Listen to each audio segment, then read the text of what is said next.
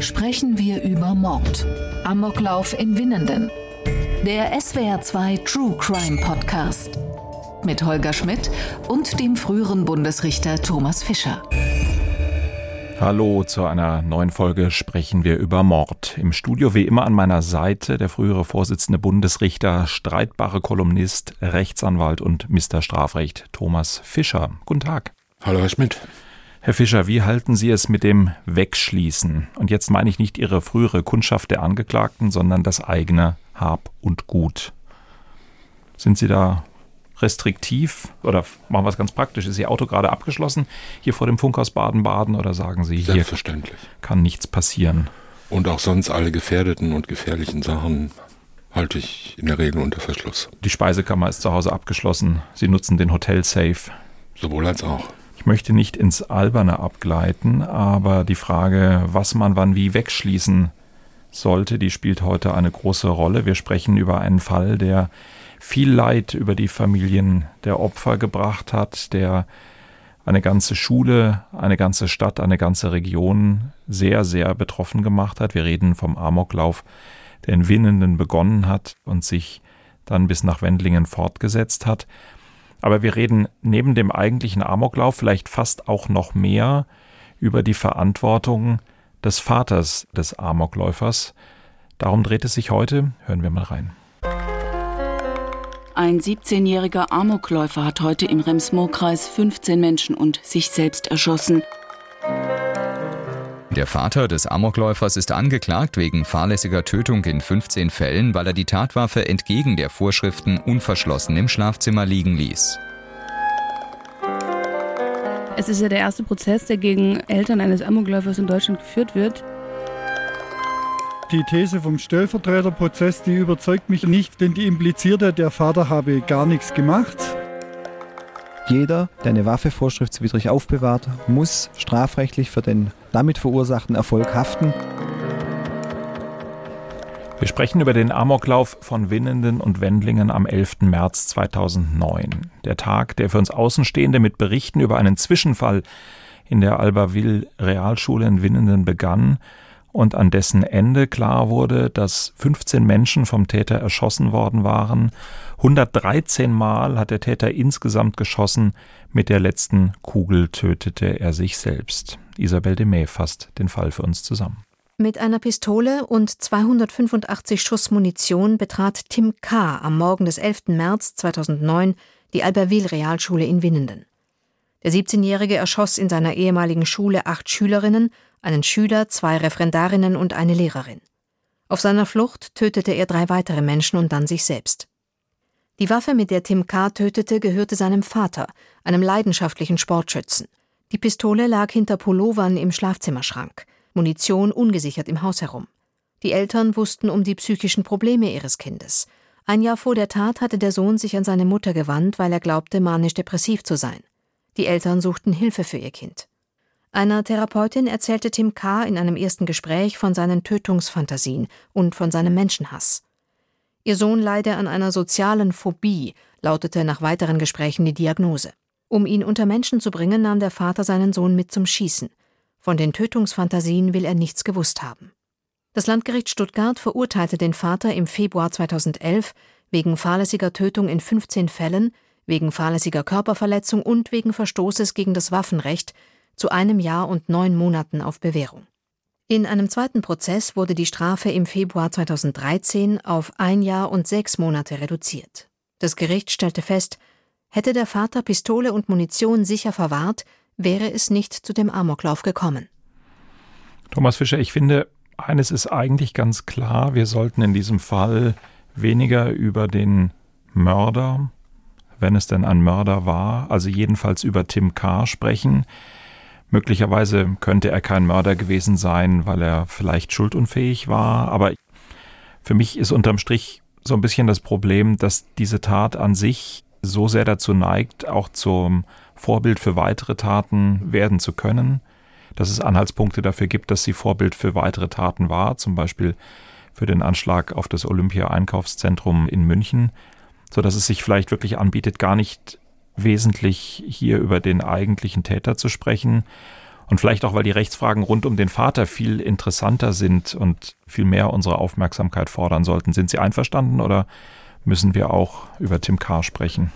Nein, das Sprechen über den Täter ist ja auch irgendwie auf mehrere Weise müßig, muss man sagen. Und das hat aber natürlich auch schon ein bisschen was mit dem Vater zu tun. Nicht nur müßig in einem ganz handgreiflichen Sinn, weil er halt tot ist und sich die Fragen ja gar nicht mehr stellen nach seiner Verantwortung, sondern auch, weil wir nicht genau einschätzen können, was die Motivlage und was die Verfassung des Täters zum Zeitpunkt der Tat war. Also äh, hat wohl eine mit Sicherheit eine psychische Erkrankung eine wichtige Rolle gespielt. Ob die jetzt zur Schuldunfähigkeit geführt hat, kann man eher Zweifel dran haben, aber das sind allgemeine Wahrscheinlichkeitsaussagen aus ähnlichen Diagnosen, die jetzt nicht so nahe liegen. Es spricht nichts dafür, dass er irgendeinen Wahn gehabt hat, sondern es spricht dafür, dass er halt, sagen wir mal, jedenfalls in seiner Steuerungsfähigkeit erheblich eingeschränkt war. Und alles andere ist äh, über diesen Täter in einem Übermaß auch in den äh, Medien berichtet worden. Alles Mögliche, aber auch alles Unmögliche, ja auch die armen Hinterbliebenen der Opfer und die überlebenden Opfer in einer unsäglichen Weise über Jahre hinweg malträtiert wurden durch diese Sensationsberichterstattung, die ja ihre Kraft eigentlich nur aus der Zahl der Opfer geschöpft hat und nicht etwa daraus, dass eine solche Erkrankung oder ein solcher Durchbruch einer aggressiven Handlung nun sowas extrem Ungewöhnliches sei. Also äh, extrem ungewöhnlich war halt einfach nur die Anzahl der, der Todesopfer, und viel mehr kann man ja eigentlich dazu gar nicht sagen, dass das in einer schrecklichen Weise auch dann solche Fantasien von anderen mehr oder minder durchgeknallten Menschen anregt. Das ist ja ein Sonderproblem, das sich da immer wieder stellt und dem man nur entgegentreten kann mit dem Hinweis darauf, dass alles, was daran außergewöhnlich besonders sensationell und irgendwie herausragend ist, sich ja letzten Endes in keinem Fall so anfühlt und auch eigentlich in keinem Fall so ist, sondern immer nur die äußere Form einer großen inneren Leere und oder großen inneren Verzweiflung. Und dass nichts daran von irgendeiner Bedeutung ist, die es rechtfertigen könnte, so jemand nachzueifern oder zu sagen, wenn ich schon von dieser Welt gehe, ich armer, gemobbter Mensch, dann soll das mit einem großen Knall und möglichst vielen anderen Opfern sein. Das ist ja an Verächtlichkeit auch gegenüber sich selbst nur noch schwer zu übertreffen. Und mehr kann man dazu eigentlich nicht sagen. Also jedenfalls eine furchtbare Tat, ein schreckliches Vorkommnis, ein Versuch der medialen, gesellschaftlichen, polizeilichen, verwaltungsrechtlichen Aufarbeitung, der teilweise nach meiner Erinnerung deutlich über das Ziel und über die rationalen Grenzen hinausgegangen ist, weil halt mal wieder, muss man sagen, in Klammern, so ein schreckliches Ereignis, was sich wie durch einen Zufall zunächst ereignet und in unsere heile Welt hineinbricht und dann sich aber natürlich als Ergebnis einer langen Kette von möglichen oder tatsächlichen Ursachen darstellt, mal wieder die hm, Frage danach aufwirft, wie alles mit allem zusammenhängt und wie konnte es dazu kommen und was hat er gedacht, was hat er gesehen, wie hätte man es verhindern können, das ist ja immer die schönste von allen Fragen. Hätte man es verhindern können? Natürlich kann man nur sagen. Einer, den diese Frage besonders getroffen hat, ist ja nun der Vater. Ja, und deswegen denke ich, sollten wir über ihn schwerpunktmäßig, auch eben, weil es rechtlich ja wirklich interessant und umstritten war, über ihn sprechen. Ich möchte zwei Dinge so etwas entgegnen zu dem, was sie eben gesagt hat. Ich glaube, es gibt noch einen weiteren Punkt, über den wir uns wahrscheinlich sofort einig sind, aber den ich aussprechen möchte. Der erste große Tatort ist eine Schule gewesen. Und das ist eben emotional noch dazugekommen, dass dieser eigentlich als behütet angesehene Ort, in dem junge Menschen ihre Jugend verbringen, eigentlich für sich sind und glaube ich, viele Schülerinnen und Schüler nehmen Schule ja wirklich als einen geschützten und besonderen Ort für sich wahr. Und genau da hinein ist diese Tat geschehen. Ich glaube, das ist noch ein ganz, ganz wesentlicher emotionaler Faktor gewesen. Und dann dieser Faktor des Täters, dass er eben nachdem er in der Schule gemordet oder jedenfalls getötet hat, dass das so viel weiter ging und das bis hin eben nach Wendlingen. Das ist ja nicht nebenan. Da ist ja eine lange Autofahrt dazwischen, da sind verschiedene andere Straftaten dazwischen gewesen und er hat wirklich immer und immer weiter gemacht. Also so eine spontane Kurzschlusstat sehe ich da nicht, sondern wirklich etwas Langes und Großes. Und ich glaube, das hat auch viel zur Aufmerksamkeit dieser Tat beigetragen. Ja, Kurzschlusstat kann man das. Hm, es ist die Frage, was das überhaupt ist, eine Kurzschlusstat. Ein Kurzschluss im Sinne einer reflexartigen Handlung ist es natürlich offensichtlich nicht, weil sie ja vorbereitet war, weil sie mit einem gewissen Aufwand durchgeführt werden musste. Also insoweit natürlich keine Kurzschlusstat. Und in dieser Flucht und der Weiterführung kann man natürlich auch so einen Offenheit des Ausgangs sehen. Nicht? Also das war nicht von Anfang an, kann man mal unterstellen, vermutlich nicht von Anfang an ein, ein erweiterter Suizid sondern das war irgendwie der Versuch, eine gigantische Tat dahin zu legen. Ja? Wie auch immer man das jetzt im Einzelnen bemerken will, der dann halt noch Menschen entführt mit Autos und 120 Kilometer sich noch fahren lässt und so weiter und versucht, sich freizuschießen. Ein neues Auto zu bekommen, also ja, und so weiter. Ja, also sehr, der, sehr starke Energie. Ja, ja, äh, also der war, als er loslegte, glaube ich, noch nicht entschlossen zu sterben. Mhm sprechen wir über den Vater und sprechen wir über seine Verantwortlichkeit. Und da wäre meine erste Frage, sprechen wir über die Verantwortlichkeit des Vaters als derjenige, der eben die Waffen hatte, oder sprechen wir über die Verantwortlichkeit des Vaters als Vater oder irgendwo dazwischen? Dass er Vater ist, spielt nur mittelbar eine Rolle. Obwohl Ihre Frage natürlich an, eine, an ein interessantes Problem heranreicht, was sich hier nicht stellt, aber was man diskutieren kann, nämlich die Frage, ob jemand eine sogenannte Garantenpflicht zur Verhinderung von Straftaten Dritter hat. Klingt jetzt sehr juristisch und kompliziert, ist auf Folgendes zurückzuführen. Normalerweise ist ja mit Strafe bedroht, ist ja ein menschliches Handeln. Also reine Reflexe, was gar kein Handeln ist, sondern nur irgendwie um sich schlagen, im epileptischen Anfall ist gar keine Handlung. Also irgendwas zielgerichtetes muss passieren.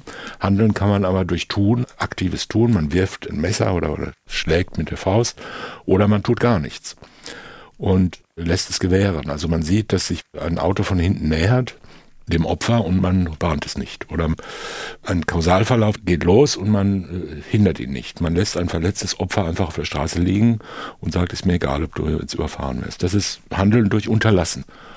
Das Unterlassen ist ja das, was der Mensch normalerweise die meiste Zeit seines Lebens macht. Wir unterlassen ja permanent alles Mögliche. Wenn wir irgendwas tun, unterlassen wir was anderes. Also kann es ja nicht sein, dass jedes Unterlassen, was irgendwie kausal ist, dann auch schon zur Bestrafung führt.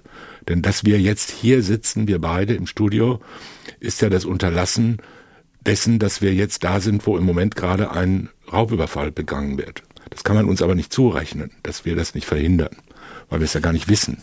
Und weil wir auch nicht dafür verantwortlich sind, dass irgendwo 20 Kilometer entfernt ein Juwelier überfallen wird. Also wir sind nicht zum Schutz verpflichtet. Und diese Schutzverpflichtung. Ich frage jetzt aber nur sicherheitshalber, es wird immer präziser. Haben Sie Hinweise? Soll ich noch irgendetwas unternehmen? Ich möchte nicht durch Unterlassen. Nein, nein, und das ist eine Garantenstellung. Und es gibt schon lange die Frage, ist man irgendwie garantenpflichtig dafür, dass andere nichts Böses tun? Das kann man sein. Aber zum Beispiel ist man als Vermieter nicht garantenpflichtig. Man ist nicht verpflichtet zu verhindern, dass Menschen in der Wohnung, die man ihnen vermietet, keine Straftaten begehen. Aber man ist zum Beispiel, kann als Elternteil verpflichtet sein, zu verhindern, dass Kinder Straftaten begehen, wenn diese Kinder, hm, wenn das sozusagen in den Bereich der Obhutspflicht fällt. Das bedeutet nicht, dass man jedem Kind 24 Stunden am Tag nachlaufen muss. Sie kennen alle Schild Eltern haften für ihre Kinder, was nicht zutrifft, aber was so ein bisschen damit spielt. So, und da kann man natürlich sagen, wenn jemand weiß, dass jemand, für den er schutzpflichtig ist, gefährlich ist für Dritte, könnte sich daraus eine Pflicht ergeben, in diesem Fall aus enger familiärer, auch gesetzlicher Verantwortung, also Sorgerecht beispielsweise, dafür zu sorgen, dass der keine anderen Rechtsgüter schädigt, also hier dritte Menschen ermordet. Ist deshalb letzten Endes hier egal, weil es natürlich kein Vorsatz war. Der Vater hat ja das nicht für möglich gehalten, dass das passiert und hat es erst recht nicht gewollt oder gebilligt. Das wäre Voraussetzung.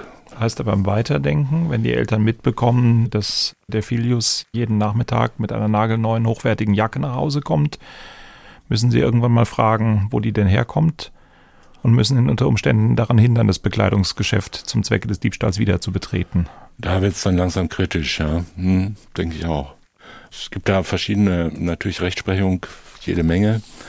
Natürlich kann man nicht von Eltern, sagen wir mal, überlasteten selber sozial in schwierigen Situationen befindlichen, alleinerziehenden, berufstätigen Eltern verlangen, dass die 14-jährigen Jungs permanent beim Ausgehen zugucken oder immer dabei sind oder, oder per Handy verfolgen. Ja.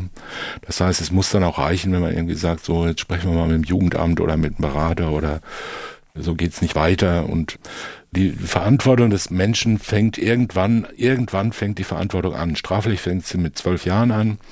Allgemein fängt sie natürlich schon früher an und wächst langsam, bis sie dann voll ist. Jedenfalls vollständig vorhanden ist nach unserer Rechtsordnung. Und so mindern sich auch die Verpflichtungen Dritter, darauf aufzupassen, dass nichts passiert. Letzten Endes sind Eltern eben nicht für alles verantwortlich, was ihre Kinder tun. Jetzt geht's im Fall von Winnenden allerdings gar nicht so sehr darum, natürlich, alles dreht sich darum, was der Sohn getan hat, aber strafrechtlich war eher die Frage, was hat der Vater unterlassen? Und das hat mit der Sicherung seiner Waffe zu tun, von der der Sohn wusste, dass es sie gibt. Ging noch weiter, der Vater hat ihn mitgenommen zum Schießen aber ganz konkret ging es um die Sicherung der Waffe. Ich glaube, das, das ist natürlich für Zuhörer, die keine Juristen sind oder Jurastudenten, ist ein bisschen schwierig. Worüber ich gerade gesprochen habe, ist das sogenannte Handeln durch Unterlassen. Da wäre das eine Beteiligung an der Tat des Jungen, also des Täters. Und wenn der Vater beispielsweise denken würde, naja, der ist erstens krank, zweitens liegt hier die Waffe und ich sichere jetzt die aber nicht, könnte sein, dass er die sich nimmt und dann jemanden erschießt dann ist halt Schicksal. Dann würde man sagen, das ist eine Beihilfe zum Mord möglicherweise oder zum Totschlag. Das heißt, dann würde dem Vater die Tat des Jungen wirklich zugerechnet, weil er selbst entgegen seiner Garantenpflicht etwas unterlassen hat, was er hätte tun müssen. Das ist was anderes als das, worüber wir jetzt sprechen. Wir sprechen ja über den Vorwurf, fahrlässig, das heißt nicht vorsätzlich, eine Ursache geschaffen zu haben, die dann durch einen selbstständigen Entschluss des Täters, des Jungen, des Sohnes sich zu einem Schaden ausgewirkt, zu einer Tat entwickelt hat. Das ist ein Vorwurf der Fahrlässigkeit von vornherein, also des nicht genügenden Beachtens der Sorgfalt. Und diese Sorgfalt, das ist der Ursprung Ihrer Frage, die ergibt sich immer nicht allgemein, sondern die ergibt sich aus den Umständen, wie es so schön juristisch heißt, aus dem Einzelfall. Und zu dieser Sorgfalt gehört zum einen die Gefahr selbst, hier die Waffe, zweitens die Verwirklichung der Gefahr, zum Beispiel Krankheit des Sohnes. Drittens die Anforderungen an die Kontrolle der Gefahr, zum Beispiel waffenrechtliche Verpflichtungen. Und viertens die Zumutbarkeit der Verhinderung. Diese vier Sachen, würde ich mal sagen, spielen da eine Rolle. Und alles zusammen ergibt dann die Frage, hat der erstens eine Pflicht objektiv verletzt, die er hatte? Das kann man sagen, hat er, denn er ist nach dem Waffenrecht verpflichtet, eine scharfe Waffe gesichert aufzubewahren, getrennt von der Munition, die auch gesichert aufzubewahren ist. Und hat er das aber auch persönlich vermeiden können und hätte er auch dieses konkrete Ergebnis, also diese schreckliche Tat des Sohnes, vorhersehen können bei richtiger Aufmerksamkeit und irgendwie verhindern können. Kann man sehr unterschiedlich sehen. Hier im Fall ist es so gewesen, die Staatsanwaltschaft hat Ermittlungen aufgenommen gegen den Vater, sich das längere Zeit angeguckt, wie das alles zusammenhing, was da alles gewesen ist und dann hat die Staatsanwaltschaft intern festgestellt, dass nach Auffassung des entsprechenden Sachbearbeiters ein Strafbefehl ausreichend und angemessen ist. Strafbefehl müssen wir vielleicht erklären. Ich versuche es mal in meinen Worten. Der Staatsanwalt sucht sich eine angemessene, aus seiner Perspektive angemessene Strafe aus, schlägt die vor und wenn der Beschuldigte einverstanden ist, dann gilt die und wenn sie nicht einverstanden ist, dann kommt es zu einem Strafprozess. Kann man es so auf den Punkt bringen? Ja, aber es fehlt das Ausrufezeichen über den Punkt. Also das Gericht fehlt. Strafbefehl ist ja eben keine Einstellung gegen aus Billigkeitsgründen von der Staatsanwaltschaft, aus Opportunitätsgründen, sondern ist eine gerichtliche Entscheidung, die dem Urteil gleichsteht. Es ist nur so ein sehr verkürztes Verfahren was in Massenverfahren anwenden. Es gibt Millionen von Strafbefehlen jedes Jahr in Deutschland. Das funktioniert so, dass die Staatsanwaltschaft, wenn sie meint, die Ermittlungen sind abgeschlossen, praktisch einen Entwurf macht, der schon fix und fertig ist. Da steht drin, Sie werden beschuldigt, dann und dann betrunken Auto gefahren zu sein. Ich wollte gerade sagen, nehmen wir was aus dem Straßenverkehr, ja, ja, da ist das betrunken Auto gefahren, ja. das ist die Regel oder sonst irgendwas, ja, oder fahrlässige Körperverletzung oder so ein Zeug oder Ladendiebstahl oder so. Ja, da gibt's einen Strafbefehl, da steht dann drin, deshalb sind sie schuldig nach 316 StGB und werden hiermit mit einer Geldstrafe von 30 Tagessätzen a 20 Euro bestraft. Bla bla. Und diesen Antrag schickt der Staatsanwalt an das Gericht, an das Amtsgericht. Und das Amtsgericht äh, prüft das nach der Aktenlage und unterschreibt. Der Strafrichter am Amtsgericht kann nur unterschreiben oder nicht unterschreiben. Er kann das nicht ändern. Also der Antrag geht als solches raus. In dem Moment, wo er unterschreibt, wird aus dem Strafbefehl praktisch ein Urteil in Anführungszeichen. Das wird dem Beschuldigten zugestellt. Der kann innerhalb von zwei Wochen Einspruch einlegen. Und dann gibt es eine ganz normale Hauptverhandlung, als ob eine Anklage erhoben worden wäre. Und wenn er keinen Einspruch einlegt, wird es rechtskräftig. Dann gilt es als Urteil. Das macht man aus Opportunitätsgründen bei geringeren Strafen oder wenn wahrscheinlich ist, dass der Beschuldigte die Strafe hinnimmt und es sowieso nicht zu einer Verhandlung kommt. Kann auch aus anderen Gründen sein. In diesem Fall war es vermutlich eher der Grund, dass man das nicht in so einer großen weiteren Öffentlichkeit verhandeln wollte. Ja, in dem Fall war das anders. Der damalige Stuttgarter Generalstaatsanwalt Klaus Flieger hat gesagt, ja, Strafbefehl prinzipiell eine gute Sache, auch für durchaus schwerere oder spektakulärere Taten, nicht aber in diesem Fall. Wir haben teilweise schreckliche Taten auch, wo wir sagen, das kann im Strafbefehl abgehandelt werden, sodass man allen Beteiligten einen solchen Prozess ersparen kann.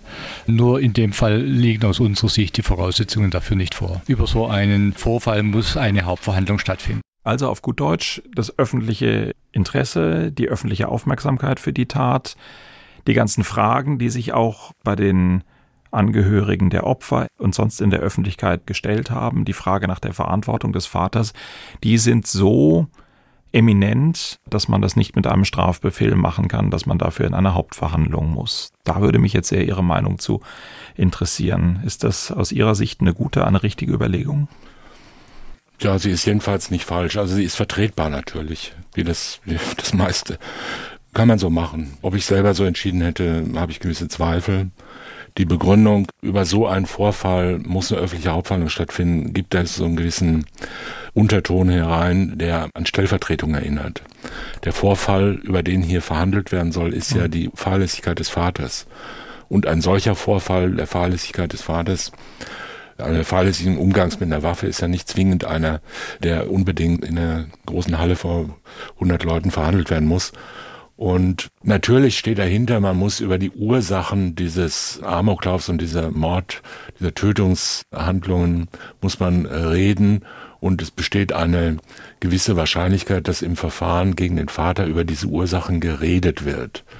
Das kann man sicher so sehen es drängt sich mir nicht auf, aber ich halte es für äh, gut akzeptabel. Mhm. Es ist sehr ungewöhnlich, dass wir davon hören, dass so etwas passiert, dass die Generalstaatsanwaltschaft da so interveniert und sagt, nein, wir brauchen eine Hauptverhandlung, der Strafbefehl reicht nicht. Es ist ja ein bisschen, bisschen stellt sich ja der Generalstaatsanwalt auch gegen seine eigenen Ermittlungsbeamten. No, das kann man nicht, es ist nicht sehr ungewöhnlich. Also Berichtssachen sind viele.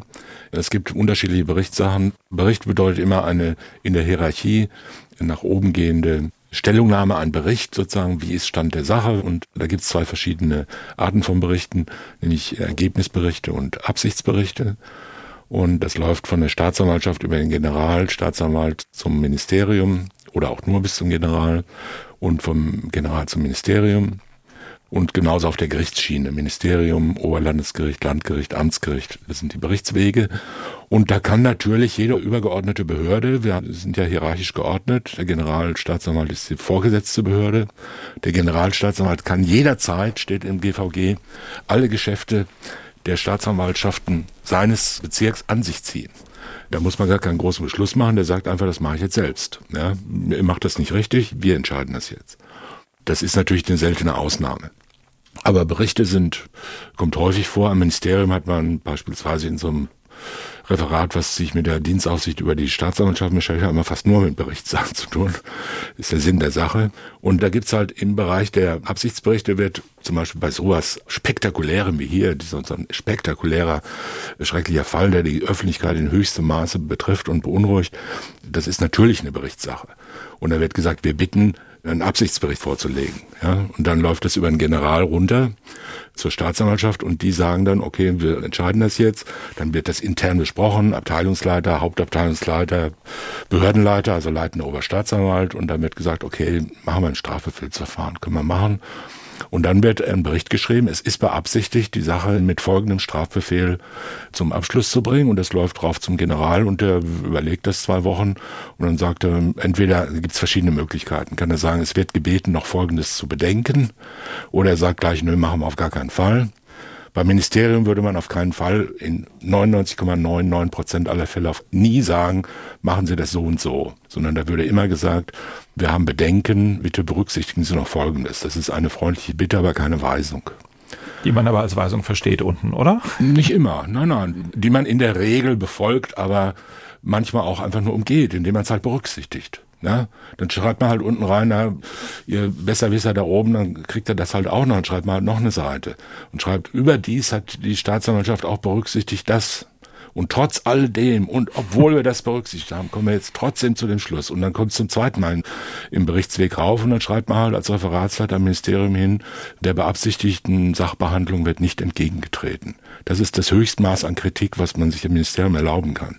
Wird nicht entgegengetreten, ist das Gegenteil von finden wir super. Ja, ähm, Ministerialsprech. Ja, aber ist es tatsächlich so, wie formuliere ich das jetzt? Ist es so liberal, wie Sie es gerade schildern? Ganz genau so, ja. Gibt es flankierende Anrufe? Ich war nie in Stuttgart im Ministerium, aber in Sachsen und da ist es garantiert nicht wesentlich liberaler zugegangen ja. als in Stuttgart. Und da war es so. Also während der ganzen Zeit, wo ich da war, war es immer nur so. Alles andere sind überwiegend einfach nur Gerüchte, muss man klar sagen. Aber Denken ja Sie an Ihre Karriere, ist der Satz, der dann immer kolportiert Ach, wird. was, das ist völlig verfehlt. Bis das da die Karriere auf dem Spiel steht, dann muss man aber dann schon richtig für Unordnung sorgen. Da muss aber alles schief gehen.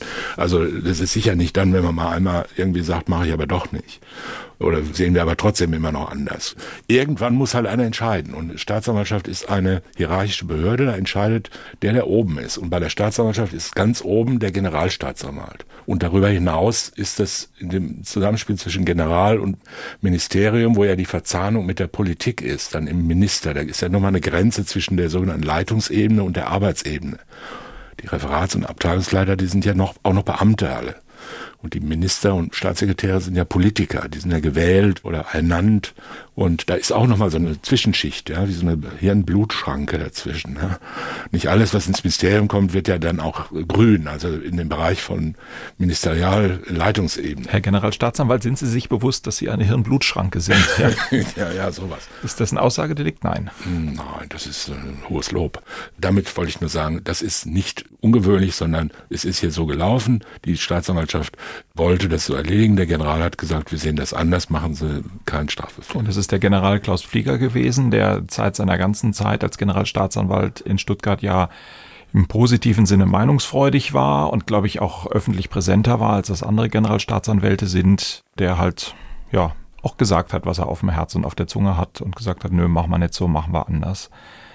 Trotzdem ist die Frage, und jetzt kommen wir mal vom Abstrakten wieder aufs ganz Konkrete, die Frage, die sich dann in dem Prozess und vor dem Prozess ganz deutlich gestellt hat, ist das hier ein Stellvertreterprozess? Ist das hier nicht der Versuch, die Tat, die Tötungsdelikte, über die wir nicht mehr verhandeln können, weil der Täter tot ist, über den Umweg dieser Diskussion um die Waffe und ihre Zugänglichkeit nicht doch noch irgendwie indirekt vor Gericht zu kriegen. Und das ist sehr, sehr kontrovers diskutiert worden. Das haben wir auch in unserer Berichterstattung im SWR sehr kontrovers diskutiert. Ist es jetzt richtig, den Vater quasi als Sündenbock zu behandeln? Wie trennt man das von seiner Verantwortung, die er natürlich hat für die Waffe, die ihm gehört hat?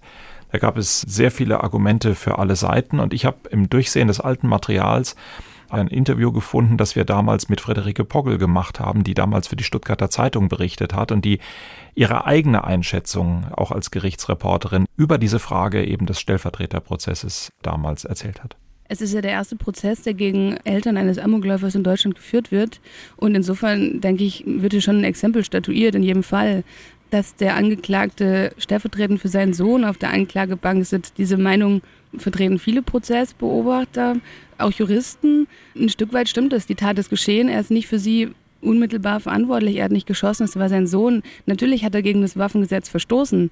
Diese Stellvertretung, die bezieht sich ja nicht nur darauf, dass er für seinen Sohn auf der Anklagebank sitzt, sondern auch ein Stück weit stellvertretend für Waffenbesitzer. Der Generalstaatsanwalt hat es so formuliert, dass die Waffenbesitzer durch diesen Prozess eben auch gemahnt werden sollen, ihre Waffen ordentlich zu verschließen. Und genau diesen Generalstaatsanwalt, immer noch Klaus Flieger, hören wir auch nochmal dazu. dass also der Verstoß, hier das Liegenlassen der Waffe, dazu führt, dass man für einen Amoklauf strafrechtlich verantwortlich ist. Was machen wir damit, Thomas Fischer? Die Kontroverse ist da. Die Kontroverse ist künstlich nach meiner Ansicht. Die Kollegin, die wir da gehört haben, wechselt ja in erstaunlicher Weise die Perspektive in dem kurzen Ausschnitt. Einmal sagt sie, ja, das ist schon in gewisser Weise stellvertretend, sitzt er für seinen Sohn auf der Anklagebank und dann sitzt er plötzlich für alle Waffenbesitzer. Insoweit, als das letzte betroffen ist, ist natürlich jeder beliebige Prozess ein Stellvertreterprozess. Jeder wird ja auch deshalb wegen Trunkenheit im Straßenverkehr bestraft, weil er da stellvertretend für alle Saufköpfe rumsitzt, die in der öffentlichen Hauptverhandlung sehen sollen, du sollst nicht betrunken Auto fahren. Also diese symbolische Wirkung ist ja immer da. Das ist ja der Sinn, einer der Sinngründe des Strafrechts. Hier ging es ja darum, ob der Vater jetzt irgendwie, weil man den Sohn nicht mehr kriegen kann, dank Suizid, jetzt irgendwie sich für diese Tötung verantworten muss und jetzt mal sagen muss, wie groß die Schuld ist. Und das ist natürlich eine Gefahr, aber diese Gefahr entsteht nicht aus dem Recht in diesem Fall, sondern die entsteht schlicht und ergreifend durch die öffentliche Berichterstattung. Würde ich mal so, es ist ein bisschen verkürzt, ich räume es ein, aber ich stehe dazu. Diese Stellvertretungsfunktion existiert insoweit nicht. Es handelt sich schlicht und ergreifend um eine Frage. Da verstößt jemand offensichtlich und zwar vorsätzlich gegen eine Verpflichtung, die ihm vom Gesetz wegen auferlegt ist, eine bestimmte Gefahr, nämlich die von einer Waffe ausgehenden Gefahr zu kontrollieren. Das steht im Waffengesetz, das muss er machen, das weiß er, da wird er belehrt, unterschreibt es 17 Mal und dann hat er das Ding und ist aber zu faul, das immer in den Keller in den Tresor zu bringen, sondern legt es unter seine Unterhosen. Weil er denkt, wenn der Räuber nachts kommt, dann liegt sie mal da. Vielleicht weiß er auch gar nicht, dass der Sohn weiß, dass sie da ist, spricht er einiges dafür dass er nicht gesagt hat, hier für alle Fälle, falls du mal einen Amoklauf machen willst, lege ich mir eine Pistole hier hin. Sondern der hat die da im Schrank versteckt und der Sohn hat die irgendwann gefunden und hat gewusst, da ist sie. Also das ist jetzt spekulativ von mir, ich sag's nochmal. So, und aus dieser pflichtwidrigen Handlung des Vaters oder Nichthandlung ergibt sich jetzt irgendeine Gefahr. Zum Beispiel die Waffe geht los, wenn die Putzfrau die Unterhosen bügeln will. Geht ein Schuss los und die Putzfrau wird getroffen. Natürlich würde man da jetzt kommen und sagen, dieser Vater, das muss ja irgendwie, der Waffenbesitzer, der muss dafür ja verantwortlich sein. Denn er hat ja diese geladene Waffe da im Schrank gelassen, zum Beispiel. Also das ist eine fahrlässige Handlung. Und ob da jetzt einer davon stirbt oder nur einer verletzt wird oder 16 davon sterben, ist ja zunächst mal völlig ohne Bedeutung. Es wird halt gesagt, du hast was gemacht, was falsch ist und die Ursache, Folgewirkung ist ja klar. Hätte er die Waffe da nicht liegen lassen, hätte der Sohn sie nicht genommen, hätte der Sohn sie nicht genommen, hätte er niemanden erschossen. Also Ursache ist klar. Die Frage ist, ist dem Vater denn dieses Ergebnis zuzurechnen, wegen seiner Pflichtverletzung? Und das ist eine objektive Frage und eine subjektive. Also hat er objektiv gegen eine Pflicht verstoßen, die genau diesen Erfolg verhindern sollte, kann man sagen, jawohl. Das, das geht schnell, ja. Das ist genau der Grund, warum Waffen weggeschlossen werden sollen. Also objektiv ganz klar. Und hätte er es auch subjektiv vorhersehen können und müssen. Ja? Also hätte er wissen müssen, dass sowas passieren kann. Das ist die eigentlich entscheidende Frage. Und das ist auf der einen Seite eine Rechtsfrage danach, wie sind die Maßstäbe? Was können wir wissen? Ja, wie viel ist zumutbar, dem anderen im Nachhinein Ursachen, die sein Handeln oder Nichthandeln gehabt haben, zuzurechnen? Und die zweite Seite ist dann, ist es in diesem Fall auch gegeben? Das ist also eine Beweisfrage. Ja, was, was hat der Vater gewusst? Was wusste der über seinen Sohn? Hätte er sich intensiver mit der Erkrankung seines Sohnes befassen müssen oder mit dem psychischen Zustand oder der Depression oder was auch immer seines Sohnes? Und hätte er das irgendwie ahnen können und müssen, wenn er sich nur genügend Gedanken gemacht hätte. Insoweit spielt dann diese Vaterrolle vielleicht schon eine Rolle, weil man sagt, der kannte ihn ja besonders gut. Der wusste, dass der psychisch äh, labil oder krank ist und da wurde sich drum gekümmert und die Eltern hatten Sorgen, dass da was passiert. Das könnte alles die Anforderungen erhöhen, ja, und hat es ja hier wahrscheinlich auch getan. Aber das hat jetzt, äh, hat nichts damit zu tun, dass die Justiz möchte, dass der Vater jetzt stellvertretend für den mordenden Sohn auf der Anklagebank Bank sitzt und dessen Schuld tragen muss. Der Vater trägt nur seine Schuld und die besteht nicht darin, dass 16 Menschen gestorben sind, sondern dass er seine Waffe hat liegen lassen. Das ist die Schuld. Und deswegen, so hat es die Kammer entschieden, also fangen wir anders an. Die Kammer hat klipp und klar gesagt, hätte er die Waffe ordnungsgemäß verschlossen, wäre es nicht zu dem Amoklauf gekommen. Jeder Jäger, der eine Waffe daheim hat, zum Beispiel, ist verpflichtet, die in einem äh, Waffenschrank? Waffe, sicheren Waffenschrank zu verschließen. Nehmen wir mal an, einer tut es nicht. Ein Dieb bricht ein, nimmt die Waffe mit und erschießt zwei Wochen später damit seine Ehefrau. stellt sich die Frage schon ein bisschen anders. Ne? Mhm. Auch da ist die Ursache ganz klar. Die Kausalität ist nicht die Frage, sondern die Frage ist, ist das zurechenbar? Ist es noch eine Folge der Unaufmerksamkeit des Waffenbesitzers, dass der zwei Wochen später einen neuen Gedanken hat und plötzlich jemand damit erschießt? Würde man vielleicht im zweiten Fall, den ich gerade beispielhaft gebildet habe, eher verneinen als im ersten Fall. Würde ich auch so sagen. Im zweiten Fall ist ja die, ist immer noch eine Pflichtverletzung da, was das Wegschließen der Waffe da ist, aber in einem ganz anderen Kontext. Weder war richtig naheliegend, dass eingebrochen wird, noch weiß man, was für Intentionen der Einbrecher hat. Ja, kann man so sehen. Würde ich so sehen. Ja, ich, ich neige dazu, Ihnen jedenfalls im zweiten Punkt zuzustimmen. Gleichwohl bin ich durchaus der Ansicht, dass es Staatsanwälte gibt, die das anders sehen würden haben wir mit diesem Urteil, über das wir eben gesprochen haben, fahrlässige Tötung in 15 Fällen, fahrlässige Körperverletzung in 14 Fällen, Verstoß gegen das Waffenrecht, aus Ihrer Sicht, ja, jetzt kommt wieder das schwierige Wort, ein gutes, ein geeignetes, ein gerechtes Urteil? Ja, ich glaube Sie schon. Nicken, ja. Also, natürlich muss man sagen, die unaufmerksame, pflichtwidrige Handlungsweise in Bezug auf die Waffe war natürlich dem Erfolg der Tat, also dem Ergebnis dieser Mordfälle sehr nah, so nah, dass es sich ja geradezu ins Auge sprengt. Das ist das praktisch das nächstliegende überhaupt. Andererseits muss man sagen, im Leben dieses Täters, dieses 17-jährigen jungen Täters, hat es ja ganz viele Ursachen gegeben, die dahin geführt haben. Und ganz viele Ursachen sind ja auch von anderen Menschen gesetzt worden. Von Lehrern, von Schülern, von Eltern, von Therapeuten. Die haben alle irgendwas getan oder nicht getan, wo man sagen kann, ja, das hat sich schon auch ausgewirkt. Irgendwie. Die Therapeutin hat nicht genug aufgepasst, der Mitarbeiter des Jugendamts hätte das gefragt und, und so weiter, ja. Also die Waffenbehörde hat nicht oft genug kontrolliert, irgendwas, ja. Fällt einem schon was ein, wo man sagt, ja, das war auch ursächlich. Trotzdem wird man sagen, ja, das ist zu weit weg davon. Ja? Und, und das steht nicht im sogenannten Pflichtwidrigkeitszusammenhang. Das sind solche Zauberworte aus der Rechtswissenschaft, die versuchen, mit diesen Unwägbarkeiten halbwegs umzugehen und die auf Begriffe zu bringen, die man dann definieren kann, wo man sagen kann, okay, ich weiß, was damit gemeint ist, da gibt's Vergleichsfälle, muss jetzt jeder, dessen Pferd mal ausgeschlagen hat, schon immer 500 Meter bevor er einen Fußgänger trifft, schreien, Achtung, mein Pferd tritt. Also fallen mir tausend Beispiele ein. Und, äh, die Hundehalterproblematik, Hundehalter, das hat er noch nie gemacht. Ja, so ist es. Autos, äh, Kinder, irgendwelche Spielzeuge, ja, Drohnen fliegen, irgendwas passiert und, man sagt hinterher, das hättest du wissen können. Ne? Das, das, so kann das ja gar nicht klappen. Und der, ob das ein gerechtes Urteil ist, zwangsläufig wird das unterschiedlich gesehen.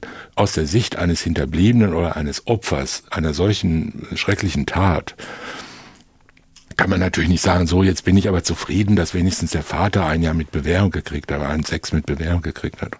Das ist ja ein sinnloser Vergleich. Überhaupt ist immer irgendwie merkwürdig, dass dann die Opfer sagen, ja, mit sechs Jahren bin ich jetzt zufrieden, jetzt komme ich zur Ruhe. Wenn er nur fünf gekriegt hätte, ich, könnte ich jetzt nicht mehr schlafen. Das ist, ist, irgendwie klingt das plausibel, aber andererseits muss man sagen, daran entscheidet sich ja nicht, ob der Mensch mit solchen schweren Schicksalsschlägen und Belastungen fertig wird. Mhm. Das ist eine sehr verständliche, naheliegende Anforderung an den Staat als Gerechtigkeitsmaschine zu sagen, okay, jetzt, wir sind bei dir und wir bestrafen das so hart, so stark, dass wir dir zeigen, du bist wirklich das Opfer, du bist verletzt, wir fühlen mit dir und wir bestrafen den Täter entsprechend. Aber die Aufarbeitung einer solchen schrecklichen Geschichte muss natürlich im Innern erfolgen und die kann sich nicht an bloßer Strafhöhe messen. Ja. Das sind die Typen, die in Chaträumen im Internet rumschreiben. Ja. 15 Jahre wäre noch besser gewesen, gleich wegsperren, lebenslang, Kopf ab und erschießen, Zeug, genau, ja, sofort erschießen. Fragen wir Jens Rabe. Er ist Rechtsanwalt vieler Opferfamilien gewesen, äh, hat im Fall des Amoklaufs von Winnenden nach meinem Eindruck auch sehr segensreich viele Familien als Nebenklagevertreter begleitet, später dann auch mit der Stadt Winnenden zusammen als Rechtsbeistand mit den Versicherungen gestritten. War ein separates, langwieriges Kapitel, was denn jetzt die Versicherungen auch der Familie letztlich zu bezahlen haben für das, was zu regulieren war. Aber hier in diesem Fall ging es ja erstmal jetzt wirklich ganz unmittelbar um die Opferfamilien und die Frage, ob die Verantwortung des Vaters mit dem Urteil richtig gewertet worden ist. Und auch das habe ich mir nochmal angehört, was er damals gesagt hat. Das ist erstaunlich positiv. Hören wir Rechtsanwalt Jens Rabe. Jeder, der eine Waffe vorschriftswidrig aufbewahrt, muss strafrechtlich für den damit verursachten Erfolg haften. Deswegen die Verurteilung ganz konsequent, wie ich finde, wegen fahrlässiger Tötung. Eine Verurteilung, mit der die von mir vertretenen Nebenkläger sehr gut leben können. Sehr gut leben können, dann habe ich erst mal gezuckt. Alle Nebenkläger haben Menschen verloren und sind schwerst betroffen worden. Aber auf der anderen Seite ist es ja eigentlich dann doch wirklich eine gute Aussage, oder? Dass der Nebenklageanwalt sagt, ja, das Urteil ist gut aus unserer Position. Ja, wobei die allgemeine Aussage, jeder, der damit umgeht, muss haften für alle Folge, die ist schon richtig, aber natürlich nur unter den Voraussetzungen, die wir schon besprochen haben, nämlich der subjektiven Fahrlässigkeit. Und die lag ja hier vor. Insoweit hat er völlig recht. Und jeder, der pflichtwidrig mit seinen Waffen umgeht, auch da ist ja ihr Hinweis sehr wichtig, der haftet natürlich nicht nur strafrechtlich, sondern da hängen ja die ganzen Schadensersatzklagen ja. dran. Und deshalb war natürlich auch wichtig, ob dieser Vater verurteilt wird oder nicht. Ja, weil wenn der fahrlässiger Tötung strafbar ist durch nicht wegschließen seiner Waffe, dann ist er schadensersatzpflichtig und die Haftpflichtversicherung, die er als Waffenhalter da hat, oder Privathaftpflichtversicherung, die müssen voll, die haben ja viele Millionen gezahlt, glaube ich, an die Hinterbliebenen und an die Geschädigten.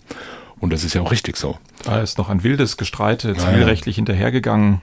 So ist es. In der Schule sind Umbauten vorgenommen worden, Renovierungen vorgenommen worden. Ist das jetzt unmittelbar auf die Tat zurückzuführen, ist dann gestritten worden.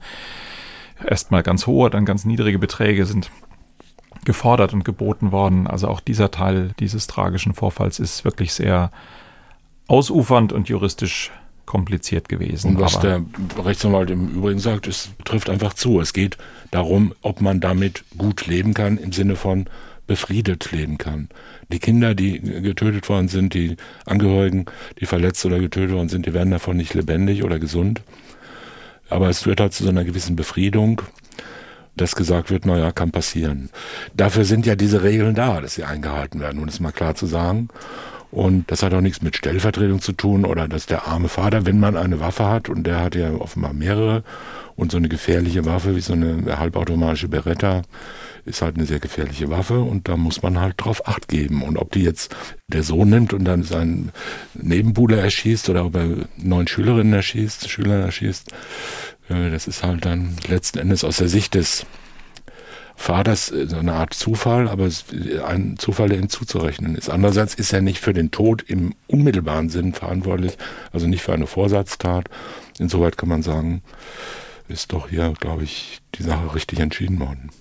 Das war der tragische Fall des Amoklaufs von Winnenden und Wendlingen für mich einer der leider vielen Fälle, die mich fragen lassen, warum Menschen Waffen aus Spaß zu Hause haben müssen. Darüber haben wir jetzt nur ein bisschen am Rande geredet, aber ich glaube, diese Frage, die steht im Raum. Ich sage Danke an Thomas Fischer, und danke an Georg Brandl und Sophia Hoog auf der anderen Seite der Scheibe. Außerdem an Walter Filz, Monika Kursave, Sonja Hase, Wilm Hüffer, Marie-Claire Schneider. Und ich danke allen, die geholfen haben, auch wenn Ihr Arbeitgeber und die Mandantschaft wahrscheinlich dagegen wären, wenn Sie es denn wüssten. Wenn Sie Fälle oder Feedback für uns haben, unsere E-Mail-Adresse lautet mord.swr2.de. Auf Wiederhören sagt Holger Schmidt. Sprechen wir über Mord. Sie hörten einen Podcast von SWR2. Das komplette Podcast-Angebot auf swr2.de. SWR2 Kultur neu entdecken.